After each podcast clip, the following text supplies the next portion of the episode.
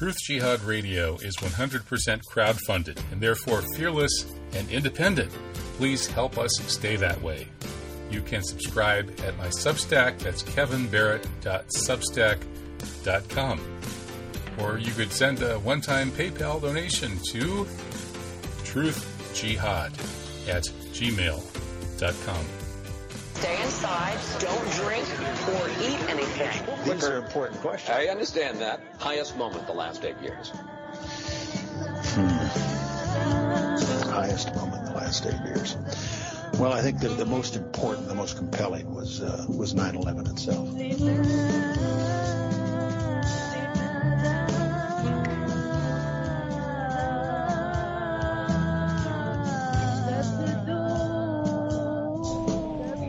Welcome to the live edition of Truth Jihad Radio, our first ever live broadcast from Saidia, Morocco. I'm Kevin Barrett, having moved from the old ice cream trailer in the woods near Lone Rock, Wisconsin, to a whole new environment here on the shore of the Mediterranean, where it is sweltering hot. I'm uh, sweating like a proverbial pig, which is not how you want to sweat when you're in a Muslim country.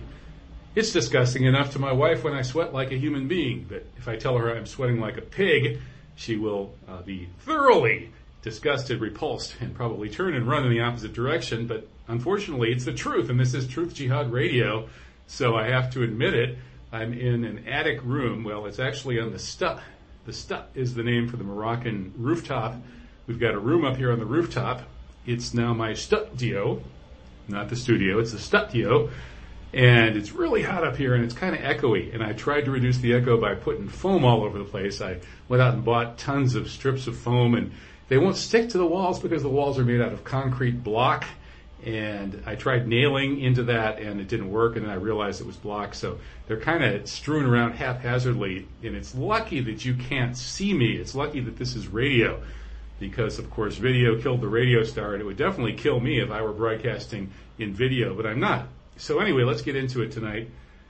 Second hour guest is John Waters from Dublin, Ireland. John Waters is a formerly mainstream, big time Irish journalist and columnist. he wrote for the biggest papers and magazines in Ireland. And he started telling too much truth, especially during the scamdemic. So he has been consigned to the really good radio shows like this one. And we'll be talking about his new article, Trust the Experts is the virus. Okay, first hour. I'm really happy to be bringing back one of my heroes, Jimmy Walter. You know, there's that saying, put your money where your mouth is. And it seems like hardly anybody with money actually spent very much on 9-11 truth except for Jimmy, which is probably the biggest single reason that we weren't able to fulfill the possibilities of the 9-11 truth movement, which could have made the USA and the world massively better. Didn't happen. Jimmy Walter did his best. He uh, what did he do? He put full, full page ads in the New York Times and, and uh, I think Washington Post. He distributed over a quarter of a million copies of Confronting the Evidence, one of the best 9/11 truth DVDs. And for his troubles, he was run out of the country by a bunch of criminals who gave him death threats, uh, vandalized his property, and he's been living in Vienna, Austria since the beginning of 2005. He self-exiled and since I just followed him into self exile, I thought it would be a good time to check in with Jimmy. So let's check in and make sure he's on the line. Hey, Jimmy Walter, are you there? Hey, Kevin, great to be here with you again. It's good to have you back, Jimmy. All right, yeah, you. I enjoy your uh, your communications. I get your emails every now and then. They're always very much apropos. Latest one was about the crazy state of the American political system, which has gone from worse to even worse, if that's possible, over the past few decades. I mean, where, where, do you even begin to talk about what's gone wrong with the United States? Well, it, it's systemic. I mean, the okay, I was a little naive. I should have gotten a cue from JFK, RFK, MLK, Gulf of Tonkin, yada yada yada, uh, that we weren't going to be able to stop this. And and I, I liked your comment about uh, sort of alluding the fact that if people had listened to us about 9/11, we probably wouldn't be in this mess in the Ukraine right now. Not to mention the uh, COVID and the uh, uh, coming climate lockdowns. It looks like from uh, uh, uh, our fearless leader Biden. Yeah. So, do you think the neocons in particular were the leading force not only behind 9/11, but also COVID and the war on Russia through Ukraine? Uh, I, I, okay, definitely the war on Ukraine. Okay, because Victoria Nuland was the architect of 2014, and uh, right behind building up the NATO uh, forces in Ukraine, calling them Ukrainian. And uh, but COVID, my my feelings are that the neocons are like a subset of the uh, World Economic Forum. Uh, uh, Schwartz and these people, and and Gates, uh, who want a, and the King of England now, who want a reduction in the world population, and uh, it, it's like a perfect storm. Uh, they've destroyed the economy of Germany already. they're destroying. The news in the United States is very upbeat, but I don't believe the government figures. I think inflation is much worse than it is. Uh, they they fudge the figures like they do on the climate, and I, I think that we're we're we're going into a perfect storm of, of, political. We're already in the middle of, of uh, propaganda uh, uh storm, and uh, calling every, they, they've taken freedom of speech and said, well, if it's misinformation, it's not free speech. Give me a break. Uh, I'm sure the King of, King of England thought everything the colonists said was misinformation. Well, the whole but, uh, yeah, the, the, whole misinformation issue is interesting because, of course, the establishment that's censoring people is putting out more than its share of misinformation. You know, Robert Malone. You just mentioned depopulation. And I used to think that was a, one of the crazier, probably not true conspiracy theories, but I'm not so sure anymore. Uh, and Robert Malone recently had a conversation with, I think it was was a Chat GPI, whatever, one of those big chat bots, and he said, "Is this an authentic quote?" And then he gave it a quote uh, from a forum. Uh, I forget which which forum it was, but it was it was one of those uh, big time uh, movers and shakers events from about 12 years ago. And the quote was basically, yeah, we've got to find a way to reduce population. And the well, chatbot Gates, said, no, it's in Gates has been, yeah. Gates has said that for quite a while. Right, right, right. so, so anyway, the, the chatbot lied and said, no, that's not a quote from, from that, that event. It's not an authentic quote. And after he, Malone had to try like five times before it finally admitted, oops, I'm very sorry, it really is an authentic quote. so, so, so, the misinformation issue is, is interesting because again, it's obvious that, you know, not only does the establishment lie, but they're even programming their AI chatbots to lie and lie and lie until finally they, they give up on, you know, you have to keep asking them over and over and over before they finally admit the truth.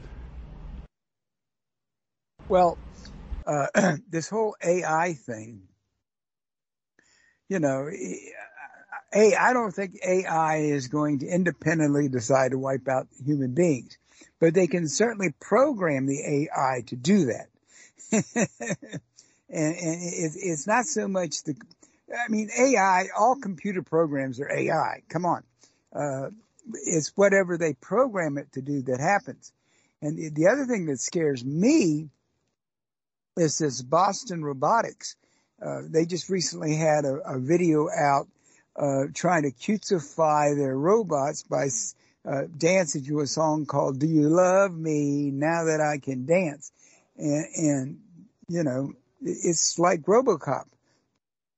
Uh, although they've also dumbed down the military to such a point that uh, the the people in the military aren't very smart and they just follow orders and they pick them pick the ones that do.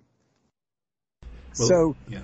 uh, uh, I I think that uh, they have a, a the World Economic Forum. I've seen people there who've said we have to reduce the population. So it, it, it it's coming. Uh, and, and uh, the what's the other one? The World Economic Forum. You will have nothing, and be happy. Yeah, you'll own own uh, nothing and be happy. Yeah, own own nothing. You you will own nothing and be happy. And, and there are already AI uh, for information processing. In other words, right now you call you log on to your insurance company or uh, whatever company, and you do all the stuff online. Uh, and that eliminates the uh, people that were doing that, even the people in India. Uh, we have, uh, uh, on top of that, we've got uh, the pharmaceutical companies. they're not going to give up their cash cow. They're, they're already working on another virus and, and vaccine. There's a company in England that says, "Oh, well, we're we're getting ready for the next pandemic, and we're uh, looking at how they could weaponize uh, bird flu, which I think was already a, a, a manufactured one, and, and uh, uh they're doing the same thing that U- University of North Carolina and Wuhan did. Uh, they they have to have a cure. They have to have something to test it on. So they have to create the weaponized one first before they can test their vaccines. And the whole vaccines themselves, look at all the people, the, the young kids with myocarditis and, and, uh, it's not going away. Uh, uh, two, there's the global warming scam. And, uh, Germany, you know, even before the Ukraine war, Germany and France, well, not France so much because they go have nuclear, but Germany and England in particular hamstrung themselves uh, there the industries are leaving because they can't get electricity. They can't get power. Uh, now, I also watch uh, uh, Judge Napolitano, and he has Alastair Crooke on all the time. And he, Alastair says he he lives in Europe. He says that the tide is rising against Ukraine and the tide is rising against the green thing because people want jobs. People want uh, nice things. Uh, Biden is saying, well, you can't turn your air conditioner on in the summer and during the day and can't eat meat. Uh, there's going to be a backlash. And this is what I fear that they're either going to use a false flag nuclear or they're going to use this climate emergency to impose draconian uh, restrictions on on energy and what you can do and what you can eat, and because it will be like a martial law, you won't have any uh, recourse. Uh, I don't like Trump, but Trump has been screwed, uh, and he had. I, unfortunately, Trump obstructed justice in the documents in Miami. I think the January 6th thing, I, I read, uh, watched Greenwald on the latest January 6th, and that's not going to fly. Uh, and the uh, documents, so many other presidents have done it. I don't think that's going to fly. But Trump instructed his employees to move documents around, lied to the FBI. I think one of his employees might have uh, deleted some videos it's like Roger Stone. They didn't get Roger Stone for the things they went after him for. They got Roger Stone for lying. It's not the crime, it's the cover up. It's correct. You've got to hit the nail on the head. And and that is going to be Trump's biggest problem. But it's become so polarized. I mean, even if he's legally guilty, his minions are not going to buy it. I, I mean, uh, They're not lawyers. Well, well, uh, well Jimmy, it's, it, as you mentioned, you know, that, okay, so here's this one case where they might get him on the cover up, not the crime. Like you said, taking right. home documents is something every president has always done, and it's legally questionable about, you know, whether it's okay for him to do that or not. But so anyway, they may have gotten him on that particular cover up aspect of what probably isn't even a crime in the first place. But of all of these other legal cases, as you said, they look so weak. I mean, the, the weakest one of all was probably that uh, that that rape civil trial where they had to uh, suspend the statute of limitations temporarily purely so they could bring that one case. And that one case consisted of Jean Carroll saying that she couldn't remember which year Trump raped her, but she was sure that Trump did. And then Trump, of course, denies it. Not a shred of evidence, uh, just her word versus his. I mean, you know, these kinds of cases add up. And so you see so many weak cases against Trump. And maybe so there's one case that isn't so weak, but you know, who's going to care at that point? All the voters are going to say it's obvious the establishment is lynching this guy. Well, it, they, they are saying it. it, it it's uh, like I said, the Trump's.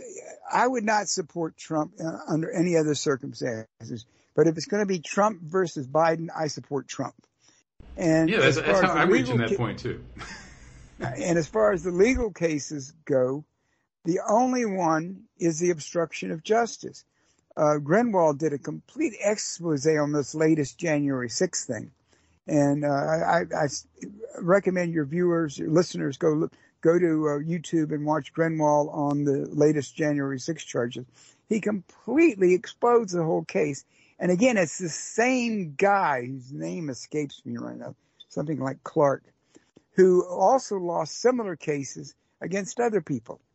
Uh, Trump is right. This has become like a banana republic where the and people in power uh, prose- uh, persecute uh, the, their opponents. Uh, two, and the third thing that gets me, which is not making the news, is the Green New Deal is anticipating warmer weather, but in fact we're entering a little ice age. And uh, well, it sure doesn't feel like that here in Morocco right now. Well, climate is not weather. yeah, yeah. I, am joking, of course, but yeah, it's like a, it reached 105 yeah. degrees or something like that today, Fahrenheit. So. Yeah, yeah but that's for Morocco is not that unusual. Well, here in here in the here Mediterranean in coast, that's pretty hot. Yeah. Well, I, haven't studied Morocco weather, so I, I'm not qualified to talk. But I live here in Vienna, and we're having a cold summer. Uh, the, the jet stream is doing funny things. Okay, so the jet stream is uh, pushing down here in in Europe right now, and so it's making it colder. But it's up in the United States, so it's making it hotter. But the uh, sunspot counts and all these other uh, indicators. I follow this uh, woman, uh, Valentina, and I can't say her last name. She's a, a Russian name. And I've been following her now for over 10 years and she says that by 2030, this little ice age will be in full effect. And yet, all around the world, they're shutting down coal plants, except China. Uh, uh, they're shutting down uh, nuclear, nuclear, well, they're reopening some of the nuclear plants. And uh, uh, they're not going to have the energy. We're, Germany was getting all this gas at dirt cheap prices from Russia. Now they don't and, and they're trying to replace it with liquefied natural gas from the United States, which is extremely more expensive, and they don't have the facilities to export and import it into Germany.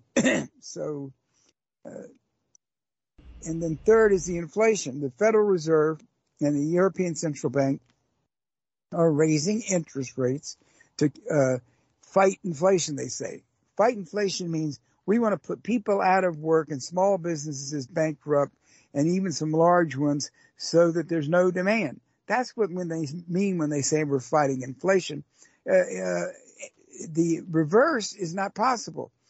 By low, you saw how long it took the economy economy to recover when they lowered interest rates to like negative uh, because people don't borrow money. Businesses don't borrow money. People do. Businesses don't borrow money if they don't have sales.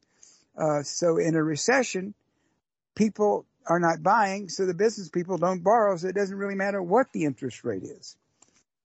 Uh, well, well theoretically, they they could create some demand, couldn't they? Uh, keeping you know by having the interest rate low enough uh, that basically encourages people to borrow, expanding the money supply. But it's true if there's no way for that money to you know trickle down into main, the Main Street economy, then it doesn't do any good.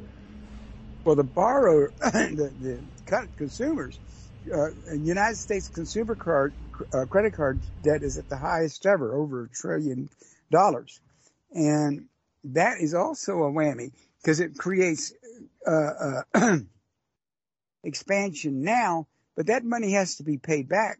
And if these guys don't have jobs, then the uh, debt doesn't get paid back, and the banks and uh, the loaning companies lose money.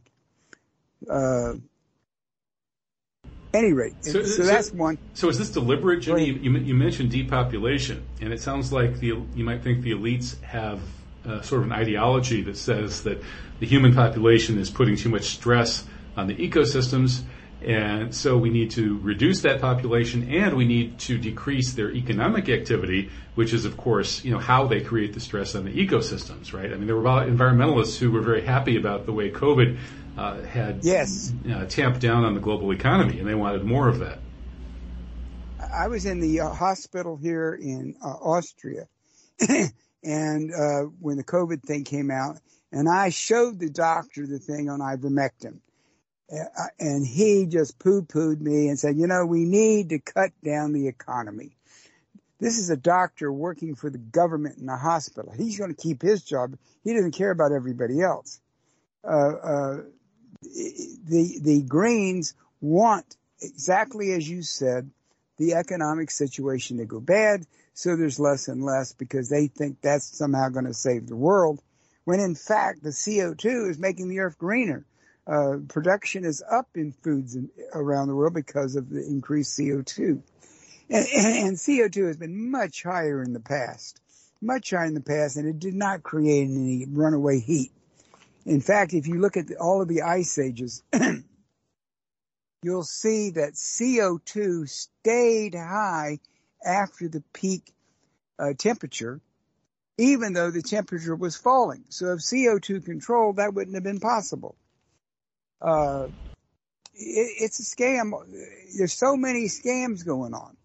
Uh, well, well the, Jimmy, Jimmy, let me get, let me just give you the devil's advocate perspective on that. Sure. Uh, because of course I've had some, I've had people on both sides of this issue on the show. David Ray Griffin was one who done, you know, he's done a lot of homework on a lot of issues like 9/11, and he wrote a very good, very alarmist book on climate change, basically saying it's even worse than the experts claim.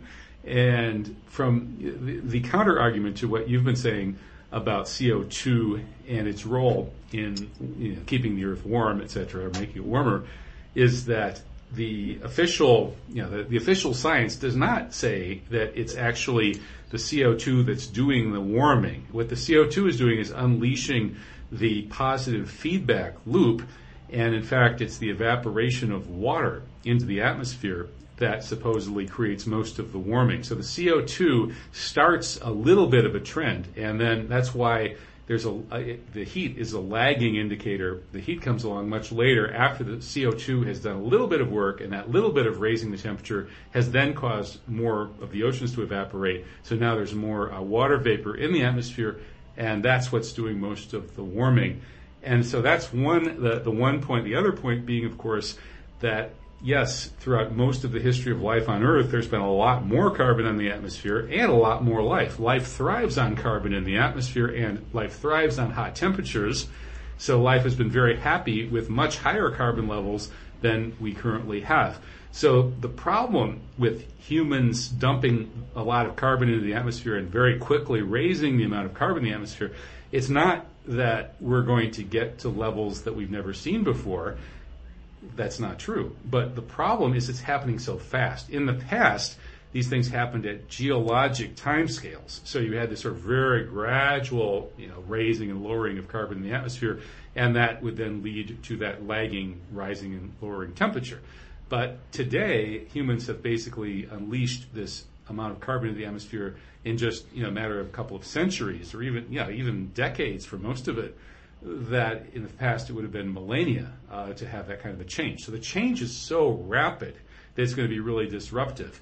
And whether or not it harms or perhaps actually helps life on Earth in general, that disruption is likely to cause rapid changes in ecosystems to which many of the ecosystems will have a hard time adapting. And this is likely to destabilize human civilization, which has this niche in this sort of uh, this, this in, interglacial period Uh, that's uh, that we're thriving in this particular nation. So as things change really rapidly because of this really rapid uh, emission of carbon, that rapid change is what's going to get us. And probably, you know, again, it may be really good for life in the long run to have more carbon and, high, and higher temperatures, but it might basically kill off a lot of humanity. Well, a I read Griffin's book, and in Griffin, are you still there? Uh, yeah, yeah, yeah. I'm, I'm, just hitting the mute button uh, because had, of the background I, noise. My phone beeped. I didn't know what happened. Okay, I read Griffin's book. He didn't go into any co- co- uh, uh any causes. He just said assumed it was true and then started to catastrophize about it. B. After World War II was the greatest increase in industrial CO2 put in the atmosphere and nothing happened. The tipping points. These tipping points have been raised every 10 years. And every 10 years they go past the tipping point and nothing happens.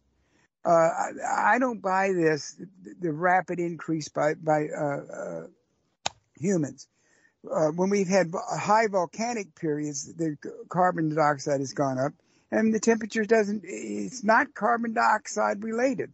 As far as the atmosphere and the water is concerned, uh, they just had that, uh, uh, volcano go off. I can't remember the name, Mongo Congo or something like that. And lots of water vapor went in and nothing happened.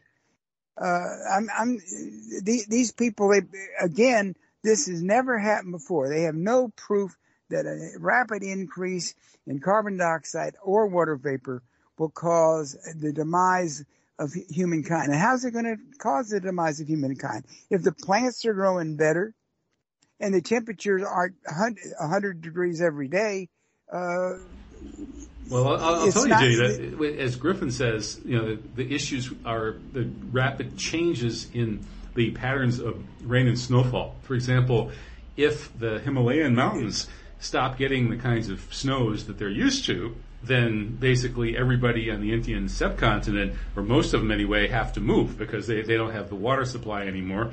And there are, you know, all kinds of other examples like that. It's, no, that, that's all supposition. The Himalayas are not getting less snow. Greenland is getting more snow. Uh, uh, the the mountains in Africa, the uh, the have retreated. The glaciers have retreated before and come back again. The, there is nothing in this alarmist thing that is actually backed up by facts, and they keep altering the data. They have tried to erase the medieval warm period and say, "Oh, that never happened." And it was warmer then than it is now. Uh, I'm I'm not buying all of this stuff. Mm-hmm. Uh, uh, you, you, they have nothing to prove. Every one of their models is wrong. Every one of them. Not one of their models has ever been proven right. Mm-hmm. Well, so, you know, when I, when I uh, look at it, the weakest, their weakest argument is that they seem to just assume that there's this endless positive feedback loop, right? The, key, the CO2 mm-hmm. evaporates some water and then, whoa, that warms it even more. And the warmer it gets, the warmer it gets. And of course, that can't possibly be true or runaway heating would have turned this into the surface of Venus ages ago. There's got to be a negative feedback factor that kicks in. And one of those obvious factors is cloud formation. You put more water vapor into the air that forms clouds and the clouds are white on the top as people who've flown in commercial aircraft know, and that reflects the sunlight, right? Cools things off. So the albedo, yeah, right. So, so there, there's a legitimate question about you know how if when you're playing with your parameters and making these computer models of the climate, how do you deal with you know how much cloud formation is going to cool things down? And there's a legitimate point that maybe they've uh, underestimated that, uh, and in fact they must well, have, uh, right? Because it, otherwise, Earth would have cooked a long time ago. Well, the, this uh, who was it? Hansen or ever started this back in like 1969, and he's been predicting the end of the world ever since, and it's it, nothing happens. Uh, and yet they want to re- deindustrialize the world. This is the goal of the Greens in Germany, and they've done it. They want to, uh, the, the, American Greens want to do the same thing, uh, and they flat out said it. Uh, who, who's going to uh, uh, produce the food? Who's going to the energy? Uh, Germany this winter, if it's a cold winter, could very well have a lot of frozen people. Uh, they talk about heat killing people. Cold kills more people than heat ever thought of. Uh, well, well, that's what my wife told me when, when we were in Wisconsin, and so we had to move to Morocco. but, but, but, seriously, Jimmy, what, what, do you think about the fact that it wasn't it interesting that last winter was ridiculously warm in Europe, and it needed to be for NATO because remember that you know the U.S. had just turned off Germany's uh, and much of Europe's gas supply, right? I mean, we even yes, went and blew up right. the Nord Stream pipeline uh, to force them to buy gas, overpriced uh, LP gas from the U.S. And if Europe hadn't had a ridiculously warm winter last year, they would have really been in trouble. And I wonder if, if maybe that business about the military owning the weather by 2020 or whatever it was from that memo from the 1990s might have kicked in. Because I, I actually predicted back then, as I recall, that you know, what, what if they're going to try to make sure that Europe doesn't have that really cold winter? So actually, I wasn't surprised when Europe had a, had a very unusually warm winter last year. Do you think that they could be influencing the weather uh, for these kinds of geopolitical reasons? Well, I wouldn't put them past them to try, but I don't think they have that ability. Uh, let, us take HAARP. Everybody likes to talk about HAARP, and they talk about these billions of watts. But there's a thing called the square law, distance square law. If you double the distance, the energy goes down by a fourth. So if you're me- measuring a billion watts at a mile, at 100 miles, it's nothing. They just don't have the energy to do it. The sun is Superman and they are uh, rubbing six together around a campfire. Uh, I don't buy that. Uh, now, they got all the movies and all of that stuff. My favorite one was Geostorm.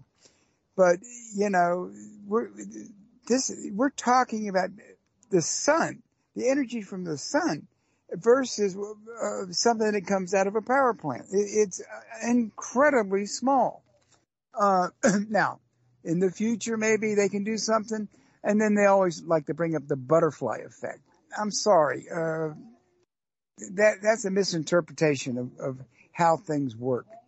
Uh, at, at any rate, I am not buying it. They none of their models work. Uh, so why should I b- believe the extrapolations to, to where it is? Even this year, NASA and, uh, the IPCC, is it, have said there is not a catastrophic weather coming, but the press is still harping on this stuff and the press we know is controlled. It's controlled by Murdoch and other members of the WEF. So uh, I'm not buying this that we're on the edge of a catastrophe or anywhere near it. The catastrophe is going to be if they shut. How are they going to restart all of these coal and oil and gas plants if we really do have a, a, a terribly cold winter? Uh, the, the, a lot of people are going to freeze, and that's where the people are going to die. Mm-hmm.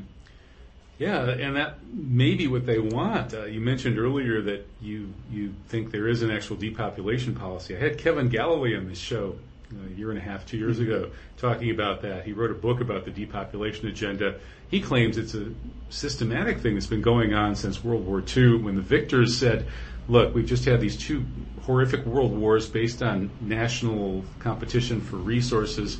We're going to have to temper, you know, nations." And and their autonomy and sovereignty, and we're going to have to face the fact that growing populations with their hunger for resources leading to military competition is what's causing this, and it's going to kill us all if we don't do something about it. So, what are we going to do? Well, number one, we're going to work behind the scenes to temper national sovereignty, and then number two, we're going to do all kinds of uh, projects to try to keep the population under control and to try to knock it down a little bit. And so Galalae says that this has been going on all over the world. There are all kinds of cases of sterilization chemicals, uh, as well as yeah. sterilization programs in the third world. And he thinks that everything from fluoride in the water supply to these plastics that disintegrate and uh, take down sperm counts, all of this is deliberate. And he also thinks that well, COVID I, is deliberate I, I, as well. Well, I, COVID is obviously deliberate. Okay.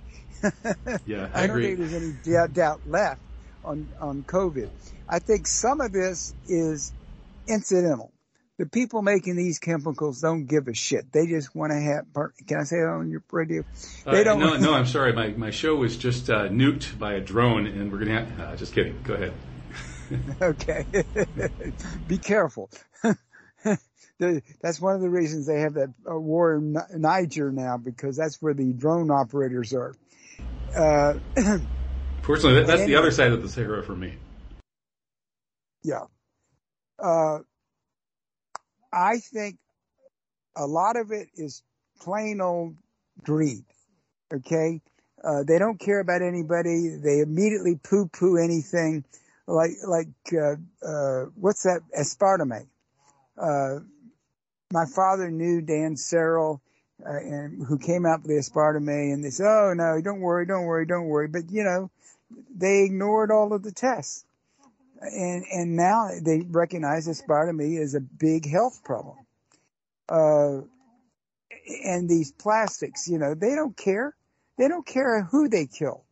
Uh, uh, it, it is absurd that uh, well they they def- they defanged the EPA and uh, rearmed it against uh, the the uh, uh, people who don't believe in the uh, global warming.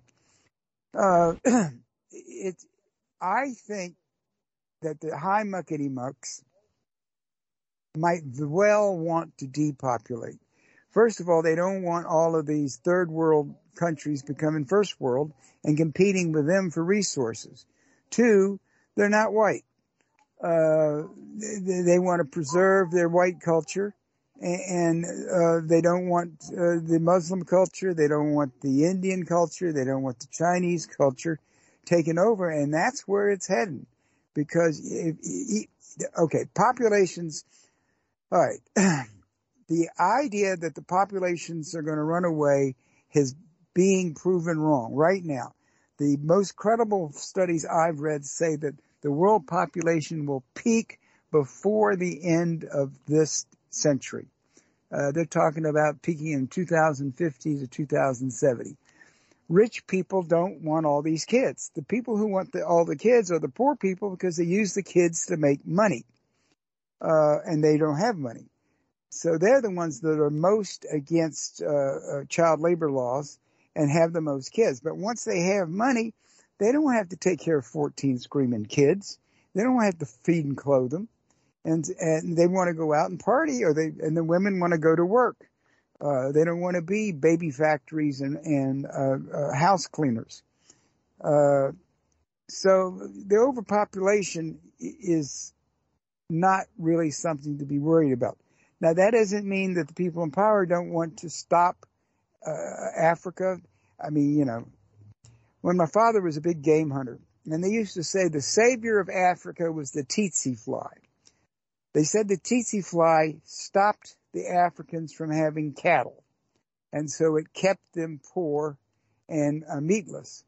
Uh, and you know, they loved Africa as their hunting preserve, where they went to hunt big game.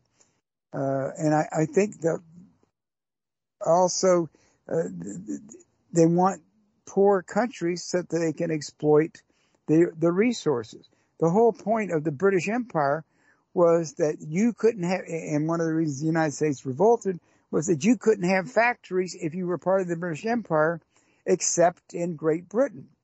But you could produce all the raw materials that they wanted and ship them to Great Britain, and you had to compete with all the other people comp- uh, making those materials. So it kept the prices low. Uh, and you've certainly heard and read the books about economic hitmen how they would go into other countries and destroy their economies. Yeah, I had John Perkins so, on the show a couple of times ten years ago. Yeah, yeah. Well, so it may not be. Oh, we're going to. Re- well, the King of England said he wanted to reduce the world population to 500 million. uh, the current king. Um, Did, not he say he that's how he wanted to be reincarnated? Was this as some kind of a virus to kill off yes, all the others? Yes. reduce the population to 500 million. Uh, you know, it, it, it, would be like the world would be their big uh, eco uh, hunting preserve park. Uh, and the other pe- the people in these uh, agrarian co- uh, country. You show me an agrarian country, I'll show you a poor country. Uh, the United States is not an agrarian country anymore. They went from in the 30s or before 90% before that 90% of the people were uh, working on the farm till after the industrial revolution only 5% maybe 2% now are working on the farm we have a lot of agriculture in the united states but it's not really an agrarian economy. You go to africa or ukraine or places like well ukraine anyway where they're having to actually do it by hand and they're actually making their own food growing it. They're poor people.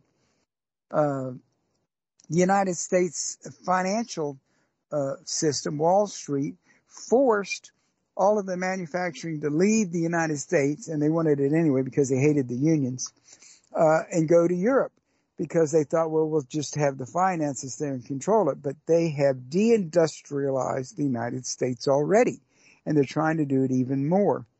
Uh, China now has all the industrial capacity, and uh, it's it's they are eating our lunch.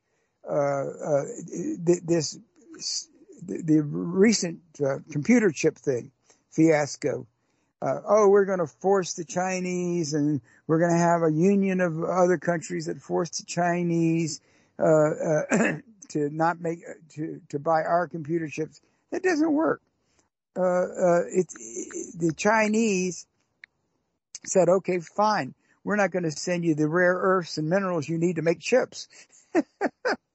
so it, they, they don't think things through. They're, they still have a cowboy mentality. They shoot from the hip. We're the big guy on the street. If you don't know what we do. We're going to sanction you. We're going to uh, bankrupt you, et cetera, et cetera. And it's obviously not working anymore. The Russian economy went up. Europe, UK, United uh, went down. The United States, I don't believe the figures, but it's certainly not rising at the same rate as the rest of the uh, uh, as the uh, Russians and the Chinese. So well, well, uh, actually, Jimmy, the gap between the Chinese growth rate and the American and Western growth rate has narrowed massively, thanks to COVID, and this leads to my question about our interpretations of COVID. One, the two, there are two overarching alternative in, uh, interpretations of why COVID was manufactured and released. Uh, one is the depopulation agenda that I mentioned earlier, and certainly we have seen uh, a decrease in population, a pretty slight one, but even now there's this unexplained sort of 20% plus uh, mortality increase in working age people that's hard to explain. You're talking about what they have a term for that, uh, something about unexpected deaths or the mortality. I forget the name of the yeah. Term. Well, there's excess ex- excess ex- mortality. Excess yeah. Yeah, excess mortality. Yeah, we're seeing a slightly over 20% excess mortality overall uh, since COVID, and it can't easily be explained by COVID itself. There's a big debate about it. Many blame the vax. But anyway, that's one interpretation of COVID plus vax is that the whole thing was about uh, depopulation, both removing some of the useless eaters, especially the old folks with COVID, and then impeding the fertility of the younger folks, and maybe killing a few of them as well. Uh, so that's one interpretation. Another interpretation, and one that I'm actually, uh, I, I, think there's more evidence behind it, and that is the biological warfare against China hypothesis. Now, Ron Unz has done the best work on this, and that argument is that the gap in growth rates between China, which was averaging a double-digit economic growth uh, increase per year uh, since uh-huh. 1980s, I think it was, versus the West and the U.S. with you know maybe two or three percent growth, that gap is the biggest national security problem for the U.S. And so clearly, at some point, the American, um, you know, the, what, the think tanks that are tasked with trying to figure out how to deal with these kinds of national security threats would say, well, you know, if you had a virus that forced China to lock down, you could not only cripple their economy and reduce that uh, gap in growth rates, but you could also start the process of decoupling the Western economies from China, which we're going to have to do to basically push back against this Chinese growth towards becoming the world's most powerful country. So in any case, COVID under that uh, interpretation would have been a U.S. biological attack on China. Uh, the Wuhan lab would have been put there by American money to provide a plausible patsy to get you know, blame China for COVID, just like they blame the Muslims for 9/11. And if that was indeed the purpose of COVID, it's actually worked pretty well because China is down from double-digit growth to like four point something percent growth, which is just slightly more than the U.S. like three percent growth. So the gap in growth rates has been massively reduced, and I would argue that that's most likely the real purpose of the COVID biological attack on China, and the people who did it probably were fully aware that there was a possibility it would blow back and hit the whole world, and that that still would overall benefit the West and the U.S. in their efforts to contain China economically. Well, okay, uh, it's very complex. All right. One, the thing about high growth rates is they're never sustainable. You have diminishing returns.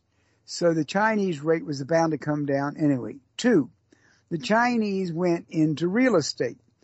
Now the Chinese uh, initial growth rate spurts was from manufacturing. They had all of the world's manufacturing there. Well, not all, but you know, a huge percentage of it. And so that's where real economic advantage comes from, manufacturing. But then they said, well, we want to have all these, you know, they needed better housing. I mean, I was there in the 80s and they were just starting, but the housing still was pretty bad. So they needed more housing, but then they go into these fancy skyscrapers and architectural things that really don't produce any value. And then the uh, Americans, BlackRock, and I think Eve, uh, J.P. Morgan, one of those guys, uh, uh, went in there and they encourage more and more real estate development. Well, that also is always a bubble. And uh, it has to burst because they just don't have that many more companies needing commercial real estate and uh, the uh, people once they have housing, they don't have to buy something else. So I'm not sure about that. So there's there's more than one factor at play here. Now, did the United States want to take China down? I think there's no doubt about that. They want to take Russia down. There's no doubt about that. They're not real happy about India, but they need India as an offset to China, so they're helping India. Uh, but they don't want huge populations opposing the West. And right now, three quarters of the world's population is in Asia. and Africa is now starting to come up because they they're also getting built in. Well, Africa is the last so, place with a really high population growth rate. Right, but that's also got the poorest population, and the people use their children as labor, free labor. Uh, but that's that'll come down too if they once they start to make money. Once they start to be richer, rather. Uh, the food supply is, is also uh, over catastrophized. There is still a lot of arable land in the world, and especially with the new techniques. So I, I don't see a now. If, if you want fish, uh, that could be a problem, but they're doing the fish farming now. But the, the wild fish are really under a lot of pressure, and the Chinese and the Japanese are, are big in there. So at, at any rate, uh, I, I, certainly wouldn't discount the fact that one of the people who did the Wuhan, Wuhan thing, some of the people who did the Wuhan thing wanted to hurt China. But on that as well, China shot itself in the foot. They didn't have to have all those lockdowns uh, they did it. You know, nobody went over there and forced them to have all well, these. Well, wait a minute though. if they knew they were under biological attack, uh, they would tend to overreact naturally, wouldn't they? Well, they definitely overreacted, uh, and, and, so uh, yes, you're right. uh, uh, they did. This this is the fact. And, and that would have been And- gamed out by the people that did the, the Wuhan attack. They would have said, you know, China's going to figure out they're under bio attack. They're going to lock down real hard. We have intelligence on what they would do in this scenario. They're going to lock down hard. It's going to take down their economy. And we will lock Right, down less hard. We'll lose a lot of old people, which is good for us. you know. Well, this is another thing. It could like all those nursing homes. Exactly. I mean, that's the single biggest drag. nursing- on- on- and they and they put them on on, those iron lungs, uh, re- re- respiratory machines, which killed them. Yeah, yeah, yeah. And- So, and, re- and remember, the big, the biggest drag, the biggest drag on Western economies is that uh, populate, growing population of boomer retirees. And so COVID actually helped the Western efforts to keep their economic growth competitive with China by taking out all of these retirees. It's almost as if they planned it that way, and I think they probably did. I, I don't think it helped our economic growth, but it did take away the drag. And all of those people uh, were going into Social Security, Medicare, yada yada yada. So they were a drag, but I don't think it helped. It, it, it's like it made it less were bad, but it didn't actually help. Uh, the uh, uh, COVID thing. Uh, well, I said the lockdowns. There was something else I wanted to say about the, the oh the COVID thing. Uh, it wasn't COVID that killed everybody. It was the lockdowns and the and the vaccines. COVID really didn't kill that many more people. If you look at the deaths during COVID, the flu went away. There was no deaths from flu. Everything was COVID. But if you add the two together, the number of deaths really didn't go up that much. Uh, there was no huge killing of people except in, like you were talking about, the old people's homes and, and places like that. Uh, so I don't, I don't think it was a well thought out plan, but it tricked or lured or the Chinese on their own decided to do all the lockdowns and then the rest of the world copied those lockdowns. And, and the kids are still suffering. I was reading an article today. The kids don't want to go back to school. Uh, uh, the parents have don't like uh, this uh, woke stuff that's going on in the schools. They don't want their kids to go back to school. They like having them at home, doing the learning at home, but they're not learning as much. So the, the the ramifications of the lockdowns is far worse than COVID. Uh, moreover, uh, well, we also have a water supply problem in the world, and that's actually more of a problem than food.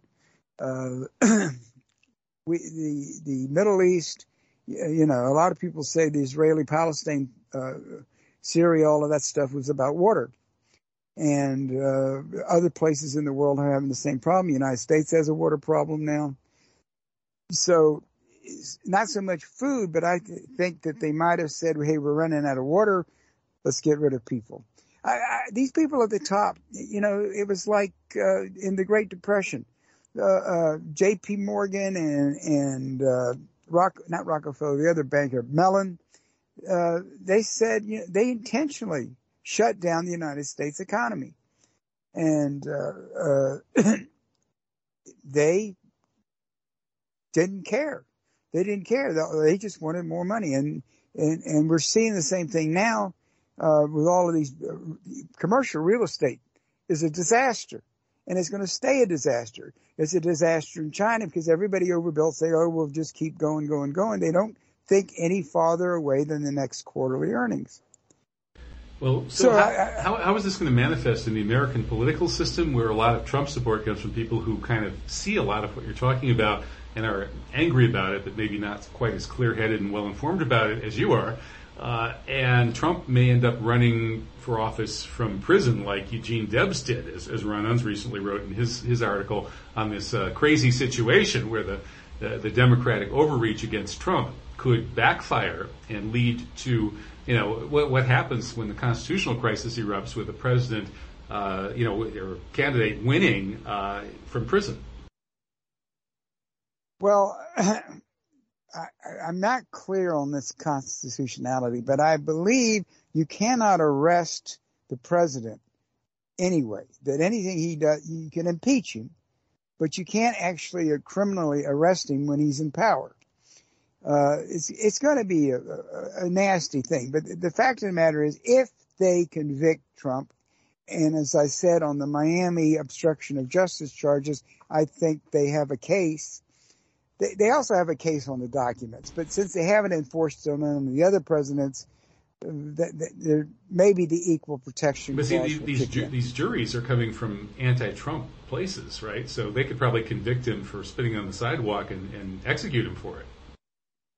They could convict him, but they, uh, the, I think the case on January 6th will get thrown out. And, uh, I think, uh, he, uh, the other, the case on the sex thing doesn't matter. Uh, they're not going to put him in jail for that. Uh, and, uh, the, you know, the, the only important one is Miami and the juries down there are more favorable to Trump than the ones in DC and New York.